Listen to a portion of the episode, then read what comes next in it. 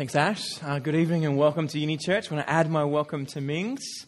Uh, my name's Rowan, if you don't know me. Uh, so glad you've come along as we get to open up this great passage of what God has to say to us. It might seem crazy what I'm about to say.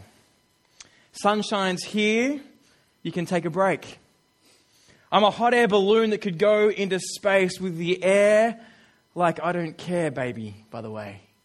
Because I'm have you got any idea what I'm talking about? Let me help you out a bit. Here's something on the screen.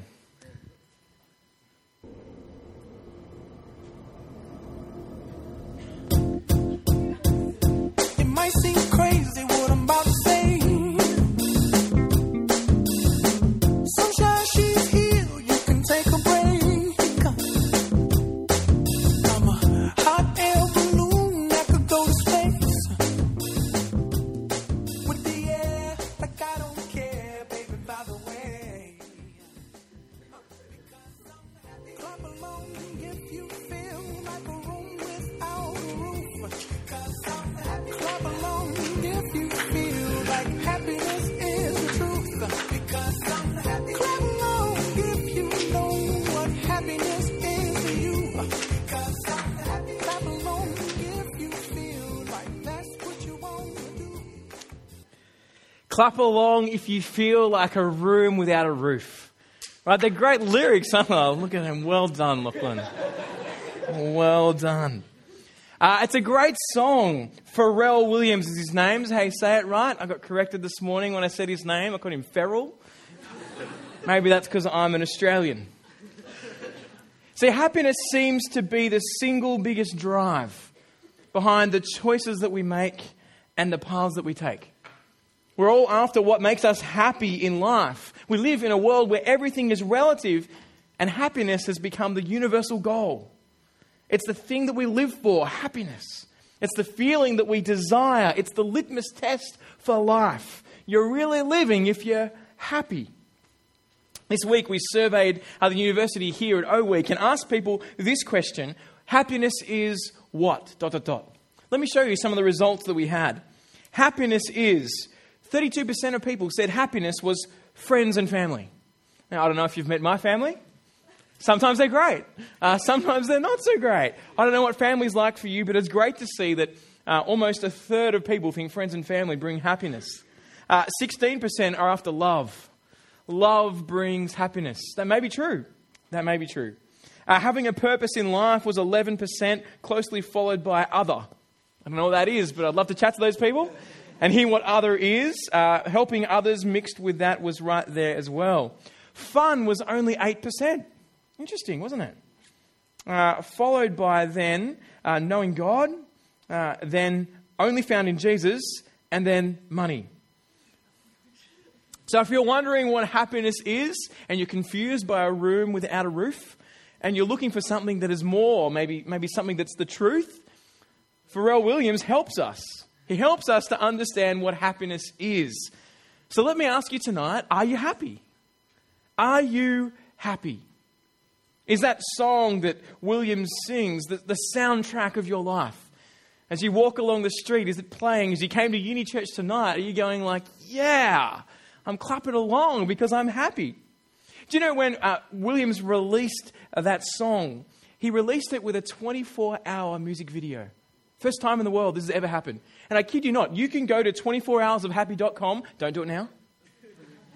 Right? 24hoursofhappy.com. Write it out, check it out later. And you can see a 24 hour music video of that song playing consistently. It doesn't stop. It keeps going, and there's people dancing in the street for 24 hours. It shows you the whole clock on the way around.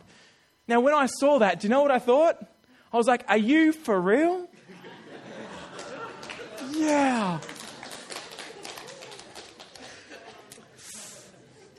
I have four kids. I'm allowed to make dad jokes. All right? This is how it works. My question is, though, why do we need 24 hours of happy.com? Is, is, is happiness so fickle and so temporary that we need to seek it by going to a website? By having a 24 hour website that's, that's accessible all the time so we can clap along if we feel like that's what we want to do? Is happiness so fickle? Today, I want to show you a different version of happiness. a version that's much more stable, more sure than the fickle concept we often come up with and chase after.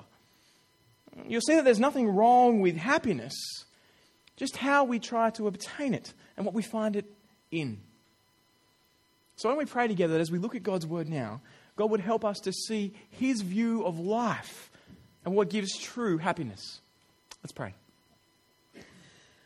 Father God, as we have heard your word read tonight, as we now come to think through what you are saying to us through this man, Paul, we ask that we would see the world from your point of view. That you would show us where our views of what brings life and security fall short and you would lift our eyes to the horizon of true hope to see the purpose of life and what truly brings happiness. We pray tonight we might walk away having heard you speak and having you change our lives. We pray this in your Son's name. Amen. Well, as Ming said over the last few weeks, we've been looking through this book of 2 Timothy. We've been walking through what Paul has to say to his young protege Timothy as he's giving him his last words before death. You can kind of imagine what someone might say if, if they were kind of bowing out soon and they're, giving their last words to someone, their, their, young protege coming along. What would you say? You think of so many movie scenes where there's that moment by the bedside. It's not by the bedside, there's a, there's a letter being written here, but you can imagine, you know, and uh, what most parents kind of say is look, whatever you do in life, just make sure you're what? Happy.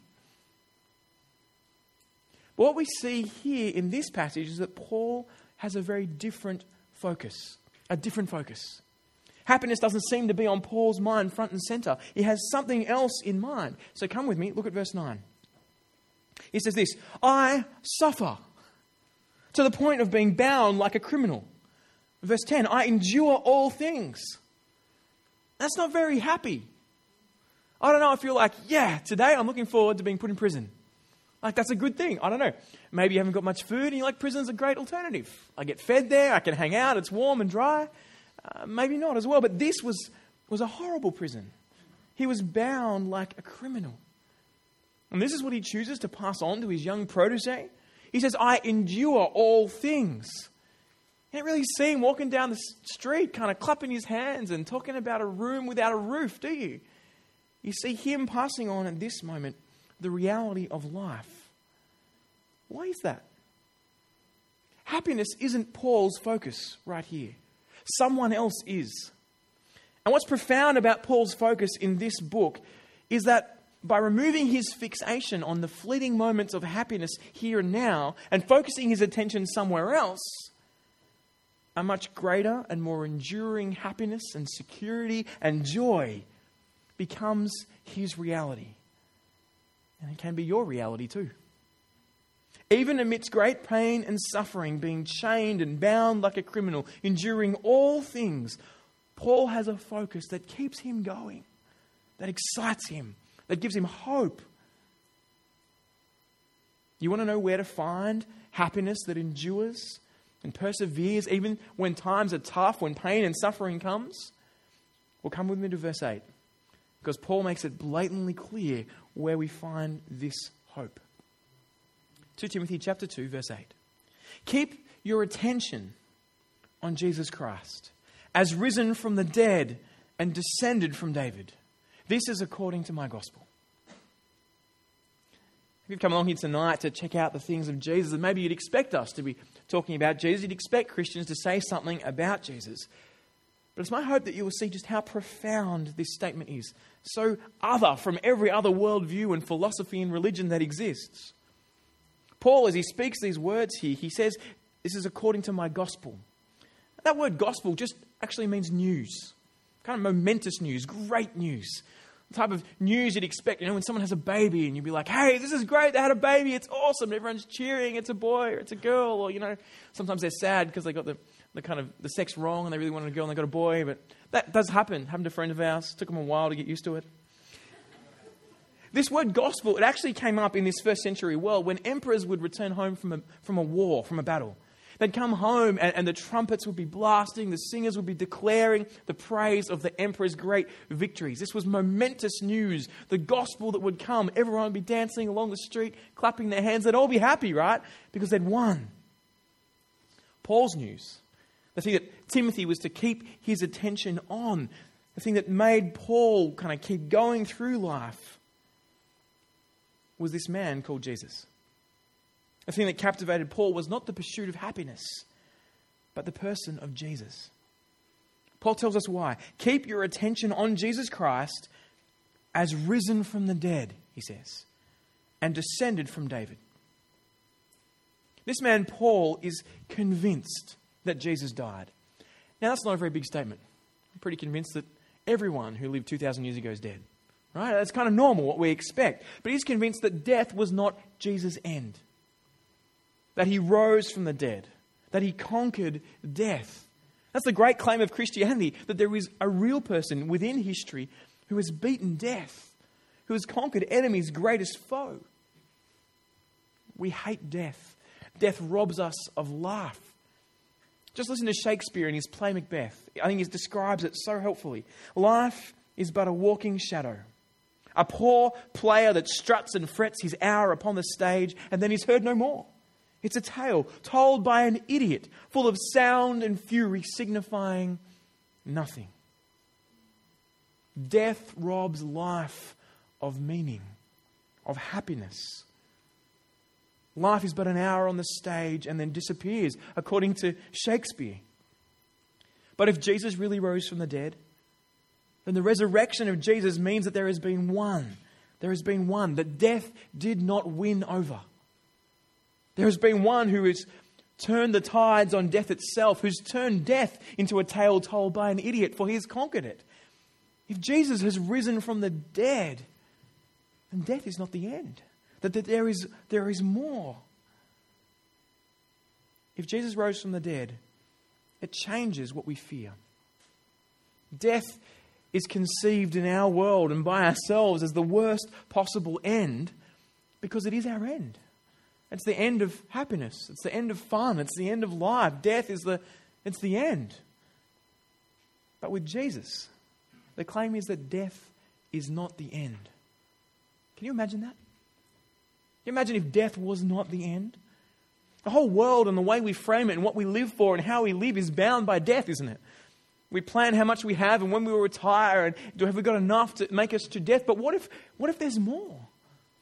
What if death is not the end? The claim of Jesus is that death isn't the end. What exists is life after death.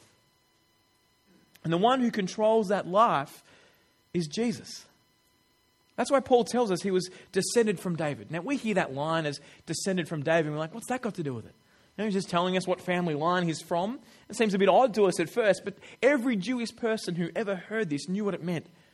Because the Jews knew that the descendant of David who would be king will be the one who would rule forever. There was a promise that was given way back in 2 Samuel 7. If you've been with us for a while, we looked at 2, 7, um, 2 Samuel uh, last semester. You can grab those talks online. But in 2 Samuel 7, God told David that he wasn't going to build, David wasn't going to build a house for God, but that God would build a dynasty for David. That through his son, a son to come, his descendant, he would come he would bring one who would rule on God's throne forever, a forever king. The Jews took that concept and knew that as the Messiah, the promised king who would come and rule forever. When Jesus says, sorry, when Paul says that Jesus rose from the dead and he said he was a descendant of David, he's saying that Jesus is this promised king. That meant that the resurrection was not some random resuscitation. It wasn't some guy that kind of had a stroke, had a heart attack, had a few flatline moments, and then popped back to life. But this resurrection was the resurrection of the everlasting King. Listen to the words of the angel that appeared to Mary at Jesus' birth. Luke chapter 1, verse 31. Now listen. You will conceive and give birth to a son, and you will call his name Jesus. He will be great and will be called the Son of the Most High, and the Lord God will give him the throne of his father David. He will reign over the house of Jacob forever, and his kingdom will have no end. This is the king who will rule life after death. This is the one who will rule forever. This kingdom is what will exist after you and I die. Jesus has risen from the dead. Paul is saying he is God's everlasting king. Paul's saying, This is the focus of my life. Timothy, this is what must keep your attention. Jesus has died and risen. Uh, the promised king has come who will rule forever. Death has been defeated. Life is on offer. This is my momentous news. Paul is amazed by it. It keeps him captivated in all that he does.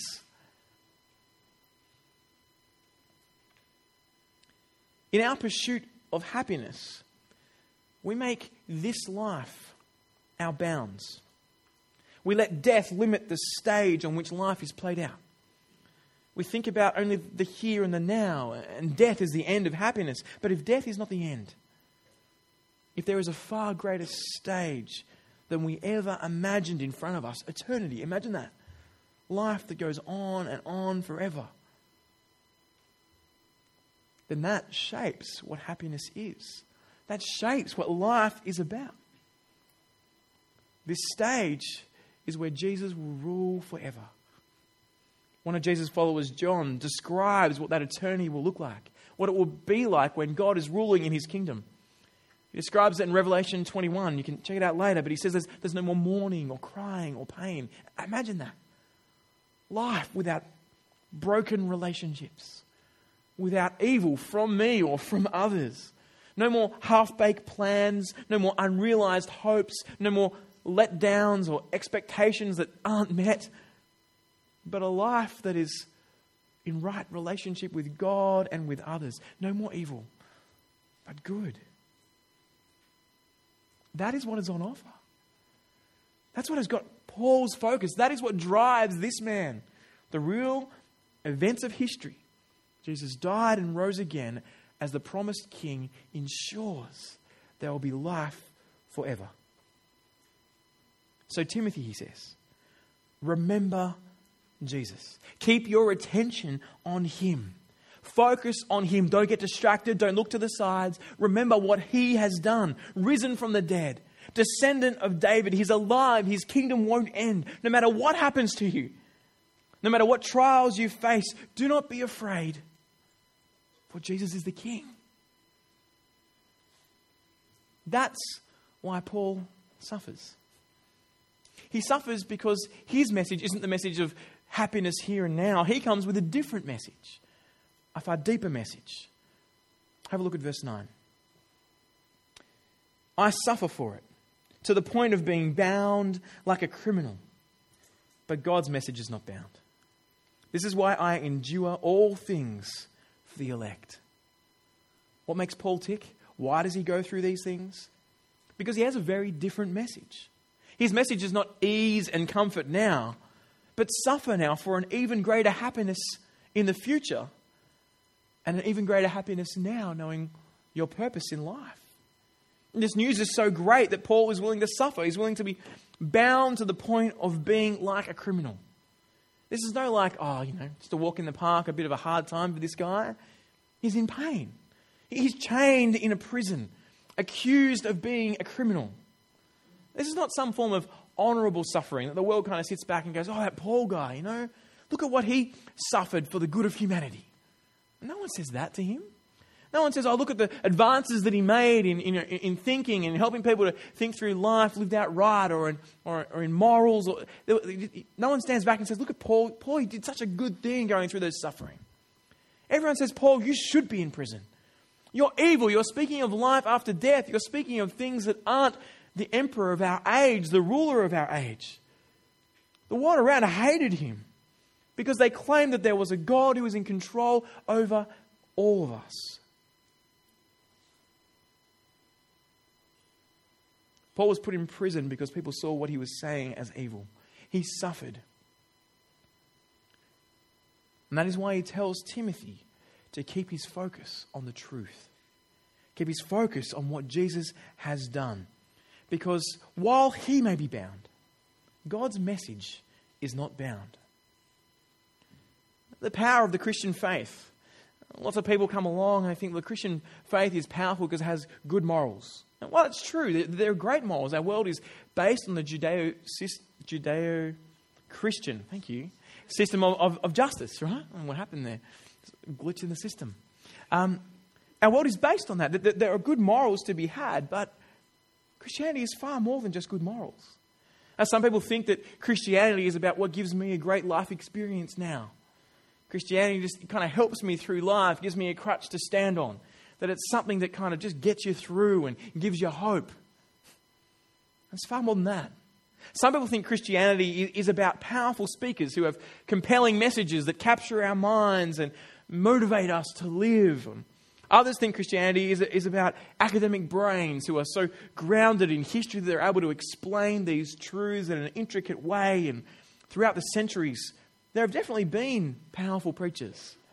There have definitely been people who've been affected by this message. There have definitely been academics, like people like John Lennox, you know, who is an Oxford professor, who hold to this truth and defend it. But the power of the Christian faith is none of those things. It is the message, the news that Paul spoke of earlier. It is the news of what Jesus has done. That news is phenomenally powerful because it's grounded in history and speaks of our future. In the movie Braveheart, William Wallace stand, stood on a hill and cried out to his men. Remember the cry? They can take our lives, but they'll never take our freedom. How many of you have seen Braveheart? Show of hands. Oh, there's some catching up for people to do. There's a, there's a firm hand up the back. Well done. Great movie to watch. Uh, Mel Gibson, great guy. Uh, is he Australian or is he a Kiwi? Yeah, I think there's a mixture there. It's Russell Crowe we go back to the Kiwis, not Mel Gibson. William Wallace says you can take our lives, but you can never take our freedom. Paul says you can chain me up, but God's word is never chained.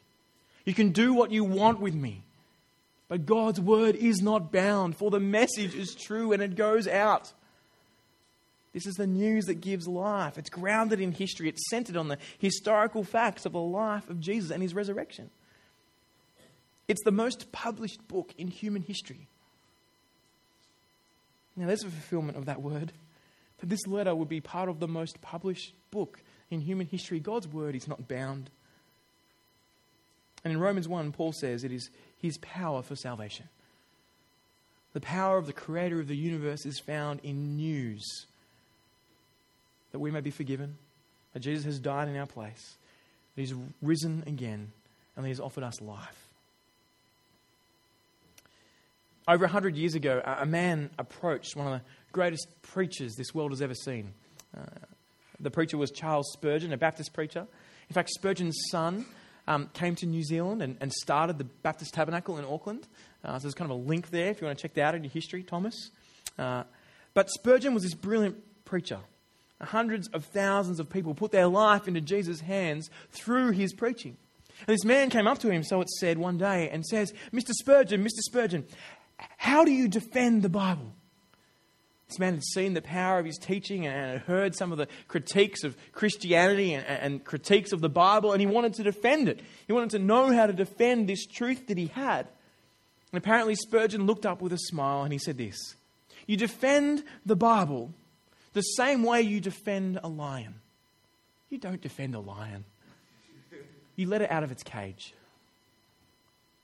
See, the Word of God is powerful, it doesn't need defending. Imagine the ludicrousy of saying, oh, yes, we need to gather an army together to, defend this lion. Just let the lion out. Have you not seen the power of a lion? It doesn't need defending. So, too, this word. Paul says, let this word ring out, Timothy, no matter what they do to you, because Jesus died and rose again. He is the descendant of David. And as people hear this news, God is powerful and active and brings them to know Him. It's the message about Jesus that makes Paul confident in life and in all that he's doing.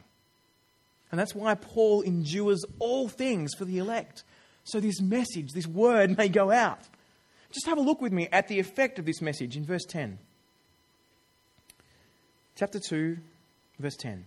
This is why I endure all things for the elect, so that they also might obtain salvation, which is in Christ Jesus, with eternal glory. Built into this news is the reality that we need saving. No one likes hearing that. But we love hearing that we are saved. And Paul is saying that with this news comes the news that we have salvation.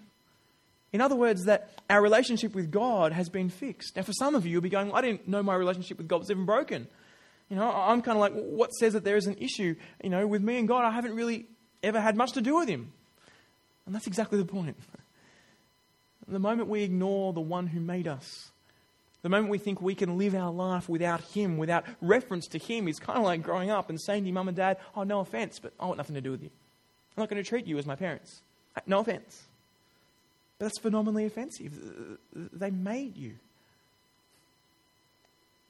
God has made us and created us to be in relationship with Him. Every single person in this room, myself included, have turned our backs on God. We haven't treated Him as we should. We don't even live up to our own expectations of ourselves, let alone God's. We need that relationship to be restored. And this message that Paul speaks of speaks of the restoration of that relationship. That Jesus has come and died in our place and offered us salvation, forgiveness, life forever. And not only that, he says, they may obtain salvation, which is in Christ Jesus, with eternal glory. Now, glory is kind of a funny word. What is glory? If you go up to someone and say, Show me glory, what is that? How do, you, how, how do you show what glory is? I was, I was trying to think through it this week. I'm trying to think, what is the best representation of glory? And I was reminded of, of, when the America's Cup team came back to Auckland and they had like a fanfare and there's like people coming and there's supposed to be fireworks, but it rained. And, you know, at those moments where we celebrate how great this is, these guys represented New Zealand. They're awesome. We love them and, we want to celebrate that. And I don't know if any of you went or if you've ever been when an Olympic team comes back from the Olympics and they celebrate their gold medals. And there's that great kind of fanfare and people are on the streets and there's kind of party poppers and, you know, what do you call the throwy things? Streamers. Thank you. Well done.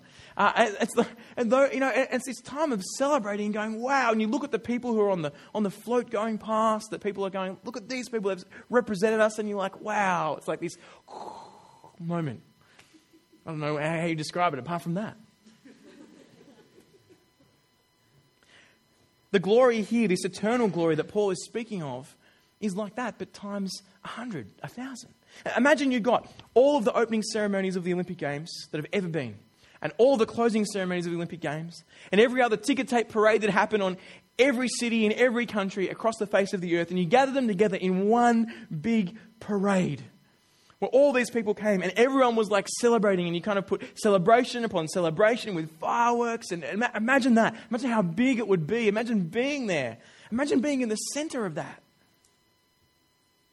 Well, the eternal glory Paul speaks about is the glory that God deserves when people see who he is and what he's done. And that puts every opening and closing ceremony ever had and every ticker tape parade we've ever been to to shame compared to what will happen on that day when people see God for who He is. I don't even know if we'll be able to look at Him because of the brightness and the brilliance of what He has done. But here's the thing Paul says that we might obtain salvation with eternal glory. That glory will be ours too. If you trust in Jesus, you won't just be on the sidelines cheering, you'll be there alongside Him. For we are called co heirs with Christ if you trust in Jesus. This promise of salvation takes those who deserve death and judgment and separation from God's goodness forever and says, I'm going to place you next to God the Son and treat you with the glory that He deserves on that final day. How amazing will that be? But those things, Paul says, are only found in Jesus. Do you see that in the middle? So that they might obtain salvation which is in Christ Jesus with eternal glory. So many people chase after happiness in so many different areas of life.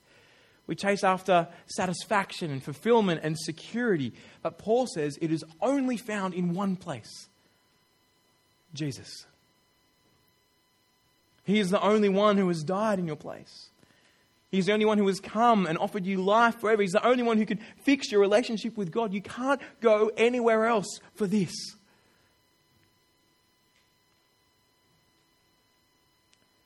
But Paul applies that salvation and glory through Jesus Christ to a group of people called the elect. If you've been part of Christian circles for a while, uh, you would have been in a group somewhere, sometime, when there's been just normal questions going through the passage, and then some person out of nowhere just goes, Oh, but what about predestination? Have you ever been there? And you know, like, everyone kind of does this, like, oh.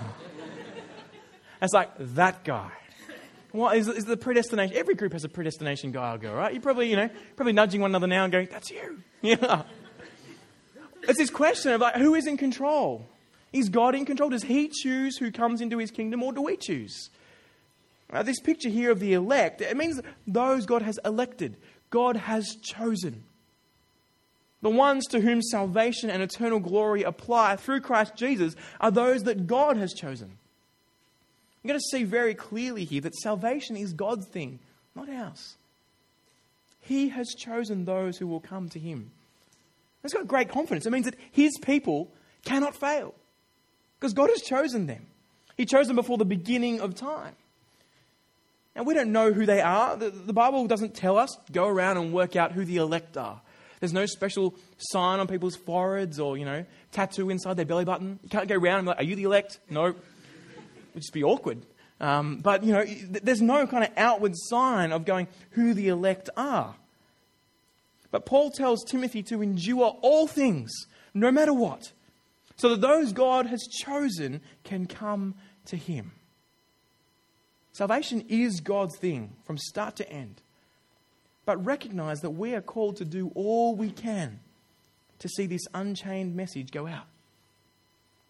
The way Paul presents this truth here is, I think, so helpful. It protects us from two mistakes. Two mistakes we can make when we think about God pre choosing and predestining and electing some. The first mistake is this some people say that if there are people who are chosen, we don't need to risk our lives to get them saved. Right? If God's chosen them, why do I need to spend all my time and energy going and telling people about Jesus if God's chosen them already? He's going to bring them in. But you can't hold that view from this passage. It's wrong. Paul says we endure everything for the sake of the elect so that they might obtain salvation. The certainty that there are elect ones It doesn't make us stop risking our lives but it gives us confidence that I'm not wasting my life by risking it for the gospel. Because God has those whom He's chosen from before all time who need to hear this news. And so we go out knowing that God will be faithful, that God will work His salvation through this message that is unchained and bring people to recognize who Jesus is and what He's done. And my hunch is that that's exactly what's happened to many of you in this room tonight.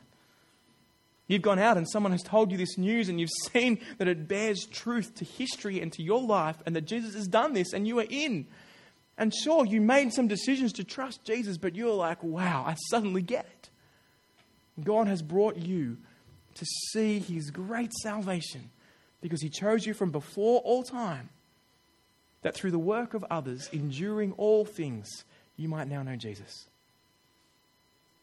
The second mistake that it protects us from is this. Some say that if, if Paul must preach and suffer and persuade lost people to believe, there can be no such thing as election. Only human free will, right? If Paul's out there persuading people and enduring all things for the elect, then God can't really have chosen before all time. Otherwise, they'd just, they'd just happen. They'd just come. But that's wrong as well. My commitment to suffer for the gospel doesn't mean that no one is chosen. Paul is saying that his commitment to suffer for the gospel means that God has chosen me to be the instrument of salvation. He's chosen those who trust in Jesus to speak this word to be instruments to others. So don't ever think that God's election makes your witness or your prayer superfluous. It's essential. That's what this verse is saying. God is in control. He's bringing people into his kingdom, and he uses us as instruments. So endure all things that people might know this truth.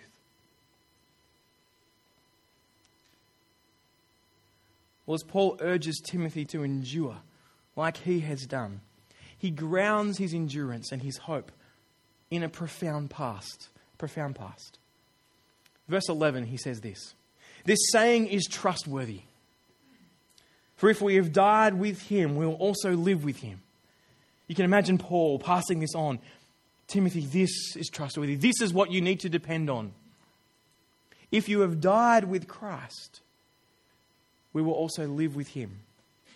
If we trust that Jesus' death was in our place, if we trust Jesus and we put our life in his hands, and Paul says that Jesus' death was your death. And again, I think this is a, profound concept.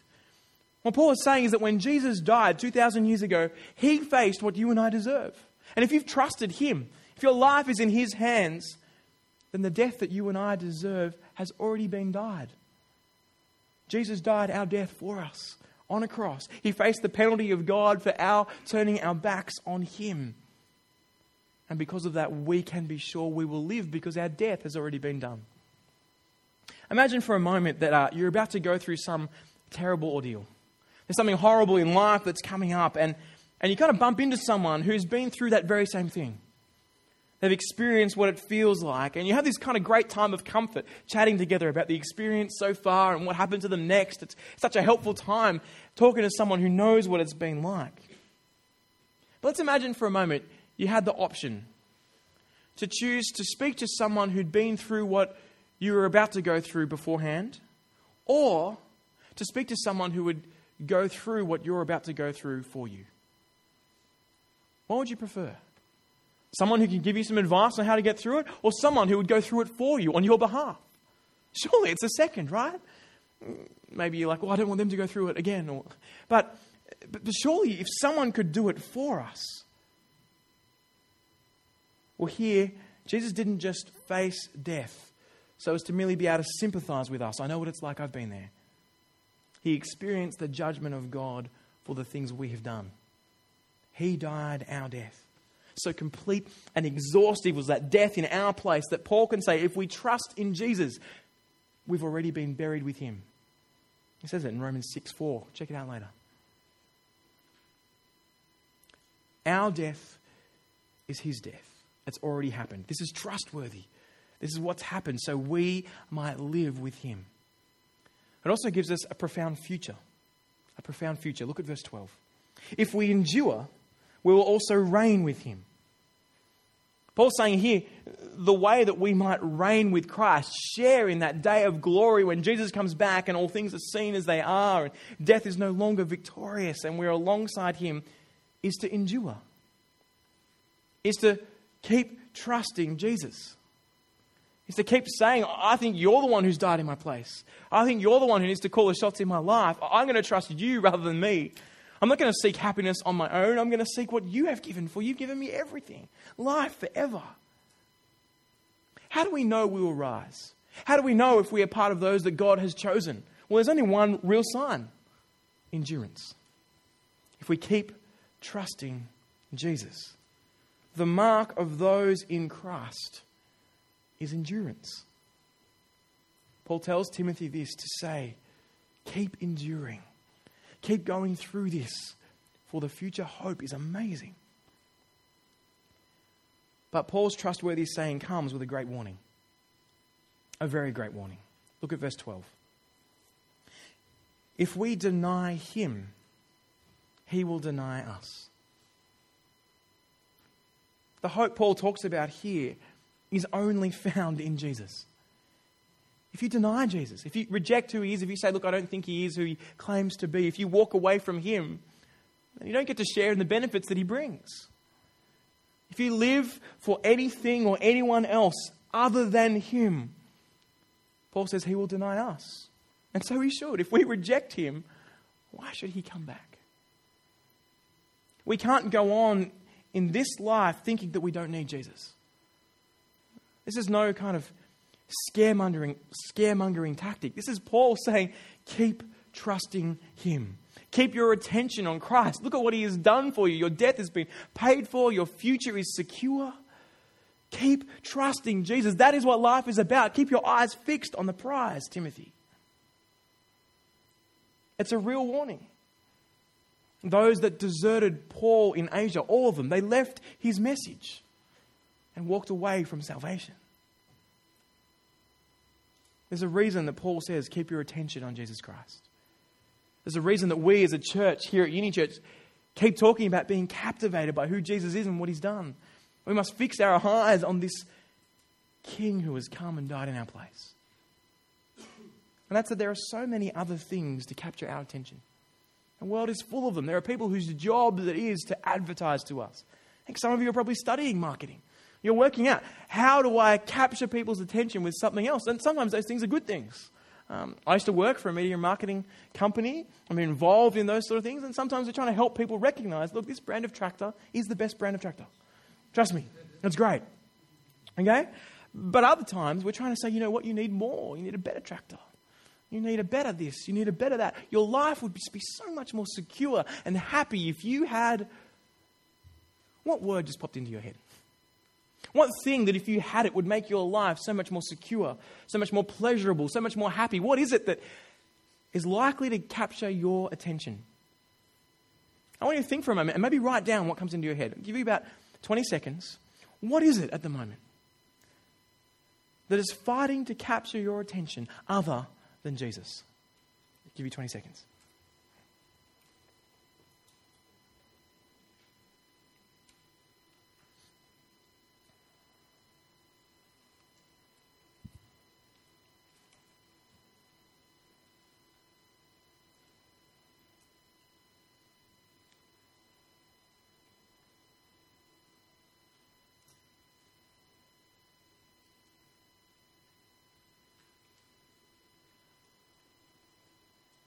Paul here gets us to consider what is drawing our focus away from Jesus. What is it for you? Where are you tempted to walk away from the hope of eternal life? when you say it like that, it sounds so stupid, doesn't it? What could be so important that you're willing to trade the next 30, 40, 50, 80 years for eternity? This sounds so dumb. Be like saying, just, you know, what, I want to trade this, this moment of pleasure in the next three minutes for the rest of a life in prison. Who wants to do that? We go, that's stupid. This is not long term thinking. That's not happiness and pleasure. Who would trade eternity? If death is not the end and life keeps going on, then this life is but a blip compared to what is to come.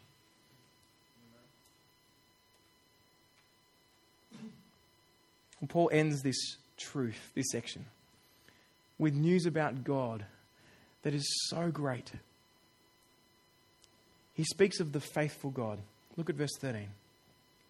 If we are faithless, he remains faithful, for he cannot deny himself. Now, people kind of differ here on, on what this verse says. Some say if we are faithless, he remains faithful, for he cannot deny himself. That that means that will, will be denied by him and sent away. But I think in the way he's ending, what he's actually saying is that if we stumble, if, if we fail to trust at a point, not by denying Christ, not by saying, look, I don't need him, but as we stumble, as we walk away for a time and then realize, what am I doing? I need to trust him. That God is faithful, that he loves you, that he sent his son to die in your place. That momentary drop in trust, that stumble in life, God is faithful and He wants to bring us back. He wants to bring you back to trust Him. He knows we struggle, He knows it's hard. That's why Paul sends this message to Timothy. Now, this is no reason for laziness. We can't kind of sit back and go, oh, sweet, God will bring me in in the end anyway. No. You think in that way, you deny Him, He will deny you. But this is a great reason for thankfulness, for endurance, for encouragement that God that God is keeping us in his salvation and hope. Have you stumbled? Have you been away from Jesus for a little or a lot? Are you finding that in your life there are other things that sometimes win in the battle between who's going to get your focus, God or Satan? The pleasures of this world or the pleasures of the true and living God? And tonight, hear this message happiness, True happiness through suffering and trial and pain is found not in getting satisfaction here and now. but in trusting the God who's offered you eternity. Sharing in eternal glory, salvation, forgiveness from our sins. That is where it is found. Come back to Jesus. C.S. Lewis sums it up brilliantly in his book, The Weight of Glory. Lewis, who wrote the Narnia series, says this If we consider the unblushing promises of God and the staggering nature of the rewards God has promised to us in His Word, it would seem that our Lord finds our desires not too strong, but too weak. We are half hearted creatures, fooling about with drink and sex and ambition when infinite joy is offered to us. And like an ignorant child who wants to go on making mud pies in the slum because it cannot imagine what is meant by the offer at a holiday at the sea, we are far too easily pleased. Friends, happiness, purpose in life, hope is found not in satisfaction right here and now with the things that are in front of us, but recognizing that life goes beyond death. And recognizing that Jesus has bought us and has saved us and is offering us life forever. When you recognize that truth, when you see what is being offered, you are able to trust Him, even when life is hard. In fact, you are able to endure all things so that people might hear this news of who Jesus is and what he's done. What is it that's vying for your attention? What is it that's taking your focus off Jesus? Is it so important that you're willing to trade eternity for it? Let's pray that we might keep our eyes focused on Jesus Christ, descendant of David, the one who has died in our place, the one who has offered us a position in his kingdom forever. And so speak that truth to the world around us. Let's pray. Father God, we want to thank you so much that you have not treated us as we deserve. That you've not let us just run to our own views of happiness. You've not let us be satisfied with the things that are just in front of us, but have shown us a picture tonight of how great your promises are. Lord, we long to see that day when Jesus comes back and all things are as they should be. We long to be part of that day and share in that eternal glory, not just for our own sake, but that you might be seen for who you are. And so we ask that you would keep our attention on your Son, Jesus. For those of us, Lord, that are feeling like we're being pulled to look at other places and other areas for happiness and satisfaction in life, Lord, Help us to see where we are selling ourselves short. Help us to see where we are rebelling against you. And Father, we pray that you would make this truth that Paul has said, your word tonight, so large and bright and strong that we will be captivated like a moth is to light to live for you. Send us out, Lord. Use us in whatever way you see fit so that more people might know you and the hope that you have offered. And Lord, we ask for those of us that are here tonight that want in, want to come back or come to you, that you would draw us through the hope of the message you've given us to put our life in Jesus' hands and to serve him as our King. We pray this in his great name. Amen.